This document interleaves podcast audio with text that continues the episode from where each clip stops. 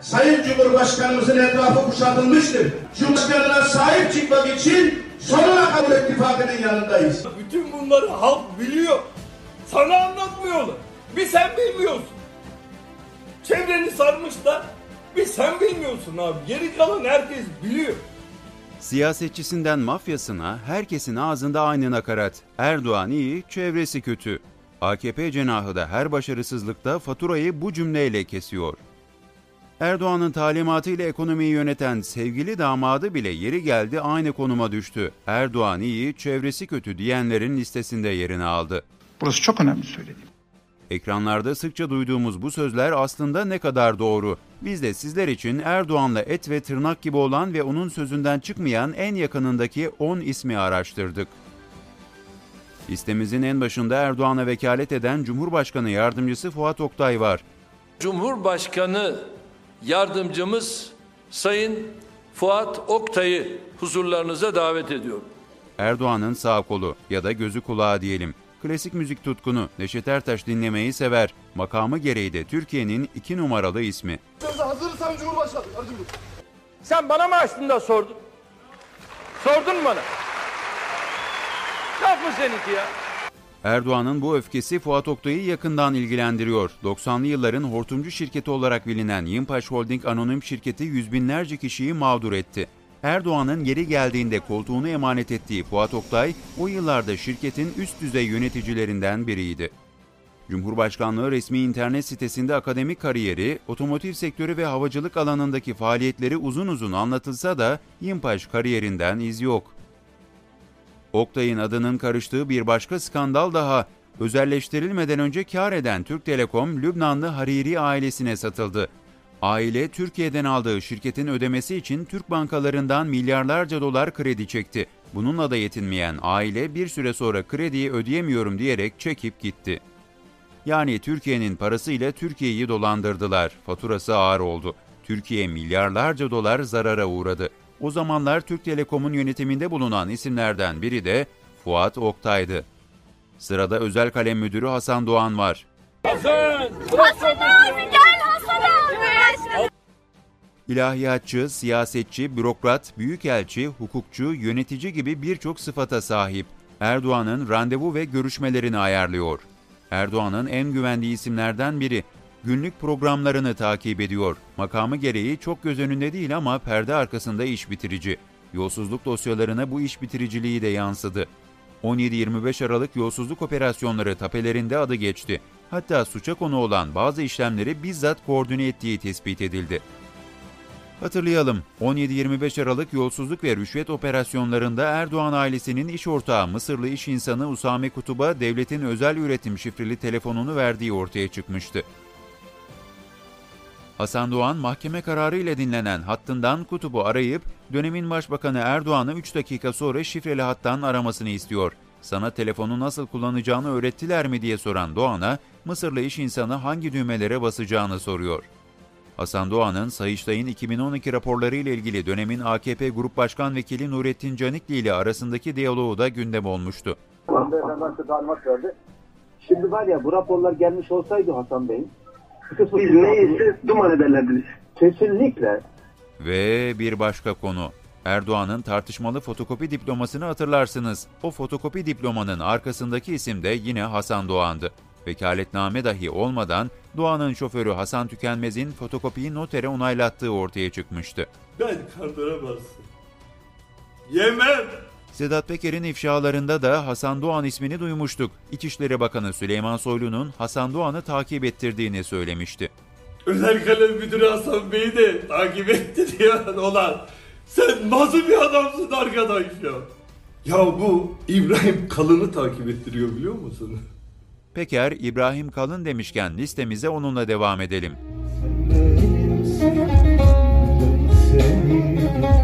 Hem tarihçi hem de filozof edalı biri ama biz onu daha çok Cumhurbaşkanlığı sözcüsü olarak tanıyoruz. Siyaset ve sanatı buluşturan bir bağlama sanatçısı olsa da bürokrat karakteri daha ön planda. Erdoğan'ın vazgeçmediği bir isim. Yöneticiye, sultana ne kadar yakın olursanız ateş o kadar yakıcı olur. Kendi ifadesiyle hayatını akademisyen olarak kurguladı. Ancak uzmanlaştığı alan dış politika olunca siyasetin içinde buldu kendini. Ve Erdoğan Türkiye'sinin dış politikalarına yön veren en önemli aktörlerden biri oldu. Orta Doğu'da yalnızlaştırılan, Avrupa Birliği'nden kopan, ABD ve Rusya arasında sıkışan Türkiye'nin dış politika karnesine onun da katkısı olduğunu hatırlamak gerekiyor. Zaten Türkiye'nin mevcut dış politikasının tarifi değerli yalnızlık konseptinin mucitlerinden biri de yine kendisiydi. Gelelim saraydaki rakibine yani Fahrettin Altun meselesine. İkisinin de yıldızlarının çok barıştığı söylenemez. Bu çok dillendirilmese de kulaktan kulağa fısıldanan bir gerçek. Hatta iktidara yakınlığıyla bilinen bir sosyal medya fenomeninin paylaştığı video bu iddiayı daha da güçlendirdi. Fahrettin Altun kim? Bürokrat. Evet en üst düzey bir bürokrat. Tıpkı İbrahim Kalın gibi. Buna rağmen sanki bir siyasetçiymişçesine muhalefet görüyor. Altun'la Kalın'ı karşılaştıran video kısa bir süre sonra silinse de bir anlamı kalmadı. Çünkü ikilinin derinlerdeki rekabeti ortalığa saçıldı bir kere. Peki neden İbrahim Kalın değil de Fahrettin Altun? Madem söz Altun'dan açıldı, listemiz onunla devam etsin. Erdoğan'ın iletişim başkanı, Almanya doğumlu, sosyolog, akademisyen.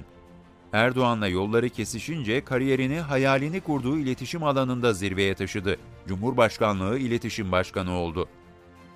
Taşıdığı önemi biliyoruz. Onun ismi son günlerde Erdoğan'ın sağlığıyla ilgili görüntülerle anılıyor. Önce Erdoğan'ın uyuklama görüntüleri yayınlandı. Sonrasında ise bu krizi çözmek için medyaya yaptığı basket maçı servisi.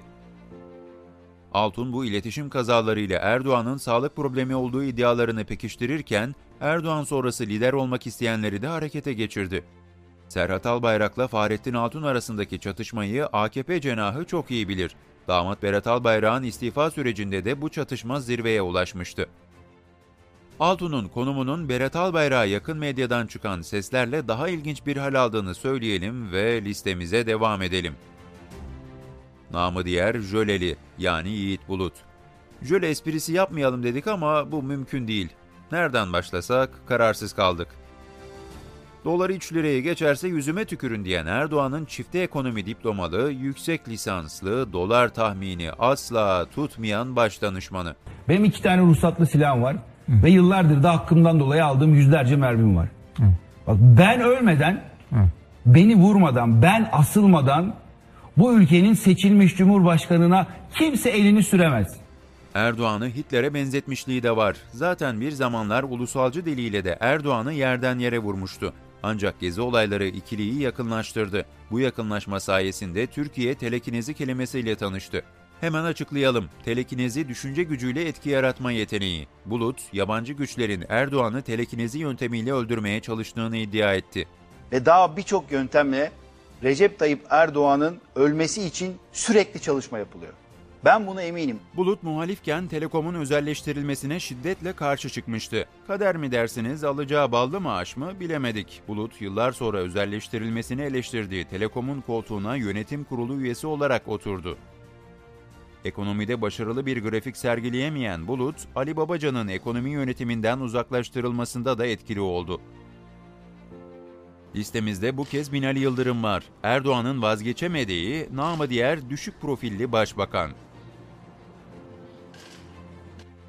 Erdoğan için tam bir görev adamı. Hangi makama oturduysa Erdoğan istediği için ya indi ya da çıktı. Bu yüzden Bin Ali, İn Ali lakabıyla bütünleşti.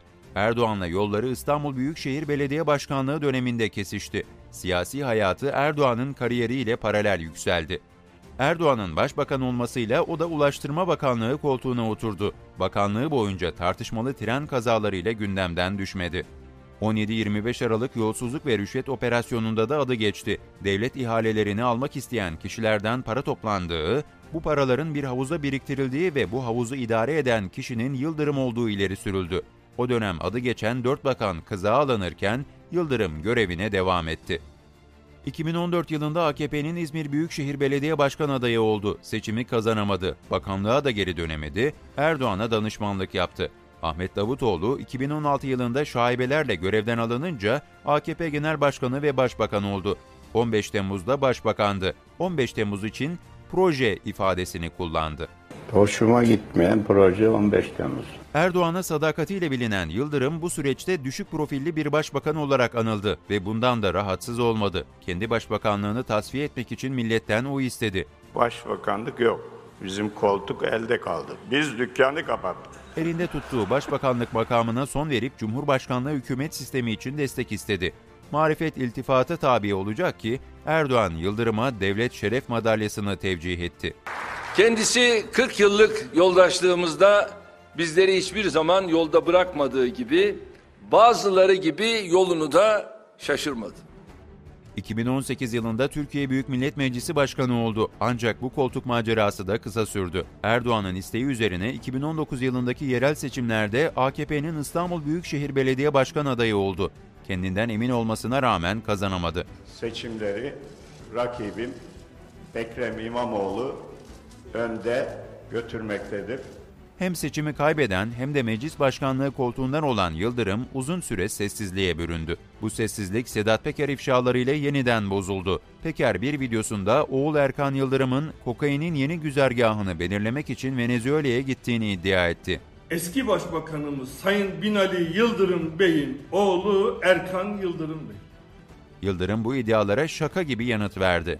Covid'de mücadele amacıyla orada ihtiyaç sahiplerine test kiti, maske gibi bir takım malzemeler götürüp dağıtmıştır.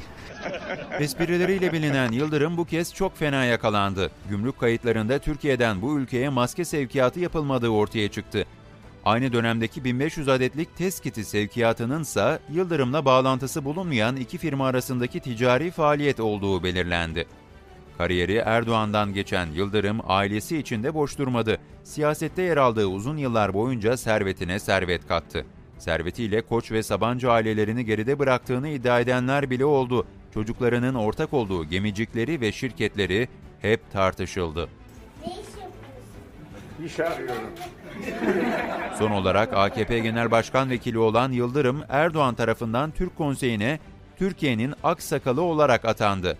Sayın Binali Yıldırım'ı Aksakallar Konseyi'ne Türkiye'nin aksakalı olarak atadık. Böylece aradığı işi de bulmuş oldu. Sırada son zamanlarda Erdoğan'la en çok fotoğraf karelerine giren isim Ali Erbaş var. Akademik kariyerini uzun uzun anlatarak sizi yormayalım. Erdoğan'ın gömleğini çıkardığı milli görüş çizgisinden geliyor. Belki de bu yüzden din görevlisinden çok siyasetçi gibi ön planda. Erdoğan'ın emir eri gibi davranıyor. Tabanını dini söylemlerle diri tutan Erdoğan da bunun farkında olacak ki oy için onu sahaya sürebiliyor. Yaptığınız çalışmalar çok büyük önem arz ediyor.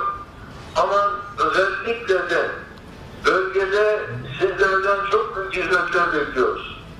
Erbaş, Cuma hutbelerinin konusunu bile Erdoğan'ın beklentilerine göre belirliyor. Erdoğan etiketlerdeki fahiş fiyata dur diyeceğiz dedi değerli izleyenler ve her alanda da mücadele başladı. Diyanet İşleri Başkanlığı da Cuma hutbesinde işte bu konuya yer ayıracak. Erbaş da kendisine verilen bu gayri resmi görevden memnun gibi. Ayasofya'daki ilk cuma namazında minbere kılıçla çıkması, adli yıl ve New York'taki Türk evinin açılışında dua okuması bu memnuniyetin en önemli göstergeleri. Hayırlı eyle. Bu üstün performansından dolayı olacak ki Erdoğan tarafından yeniden atanarak vazgeçilmez bir isim olacağını şimdiden gösterdi. Kim bilir ilerleyen yıllarda belki cübbesini çıkarıp siyasete de girer. Ve sırada Ali Erdoğan var. Ali Erdoğan, Erdoğan'ın amcasının oğlu. Aynı zamanda gayri resmi koruması. Danışman kadrosuyla istihdam ediliyor ama biz onu daha çok skandallarıyla tanıyoruz.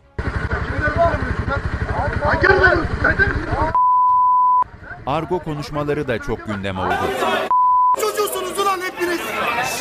Erdoğan'ın mesaj vermek istediklerini Ali Erdoğan üzerinden ayar verdiği açık açık dillendirilmese de bilenlerin malumu. Çevre ve Şehircilik eski bakanı Erdoğan Bayraktar'ı makamında darp ettiği, damat Berat Albayrak'ı dövdüğü de konuşuldu. Oldukça agresif olan yeğen Ali hem psikolojik rahatsızlıkları hem de öfke kontrolü nedeniyle bir süre tedavi gördü. Tekrar Erdoğan'ın yanında göreve başladı. Her iktidarın parlayan bir gazetecisi olur. Yılın köşe yazarı, Hürriyet gazetesi yazarı Abdülkadir Selvi. Listemizde bu sefer Abdülkadir Selvi var. Organize suç örgütü lideri Sedat Peker onun için düşkün Abdülkadir ifadesini kullanınca dikkatleri bir kez daha üstüne çekti. Düşkün Abdülkadir. Ankara'nın kulislerini en iyi öğrenen adam. Lan getirip eline veriyorlar. Neyin kulisi lan? Kimi kandırıyorsun sen? Süleyman Demirel'in prensi olarak gazetecilik mesleğine başladı. AKP'den talimatla aldığı kulisleri köşesine taşımasıyla dikkat çekti. Yazdıklarıyla AKP'nin sözcüsü gibi davrandı. 17-25 Aralık operasyonları sonrası Başbakan Erdoğan'ın daha da yakınında yer aldı. Erdoğan'ın uçağındaki koltuğu kaptırmamaya çalıştı. Yeni Şafak'tayken AKP'li kontenjanından hürriyete geçti. Ben Adnan Menderes'in niye idam edildiğini size söyleyeyim. Ve listenin en sonunda Erdoğan'ın asla vazgeçmediği, vazgeçemediği hatta vazgeçemeyeceği yol arkadaşı var. Bu iddialı cümlemizin arkasındayız. Çünkü Erdoğan bugüne kadar birçok yol arkadaşını kendi deyimiyle AKP treninden attı ama prompterını hiç bırakmadı. Cumhur İttifakı çatısı altında yürüyor. Prompter bozuldu. Şun Evet. Cumhur İttifakı'nın Toplantılarda, mitinglerde Erdoğan'ın adım attığı her yerde hep bir adım öndeydi. Ya Murat çalışmıyor prompter. Kimi zamanda arka planda verdiği kopyalarla Erdoğan kadar gündem oldu. Yani uzun lafın kısası Erdoğan istese de prompterı bırakamaz. Çünkü Erdoğan'ı Erdoğan yapan prompter. Vazgeçtiği an Erdoğan, Erdoğan değil. Ben prompter'ı filan unutmadım. Prompter'ın dersini veririm sana.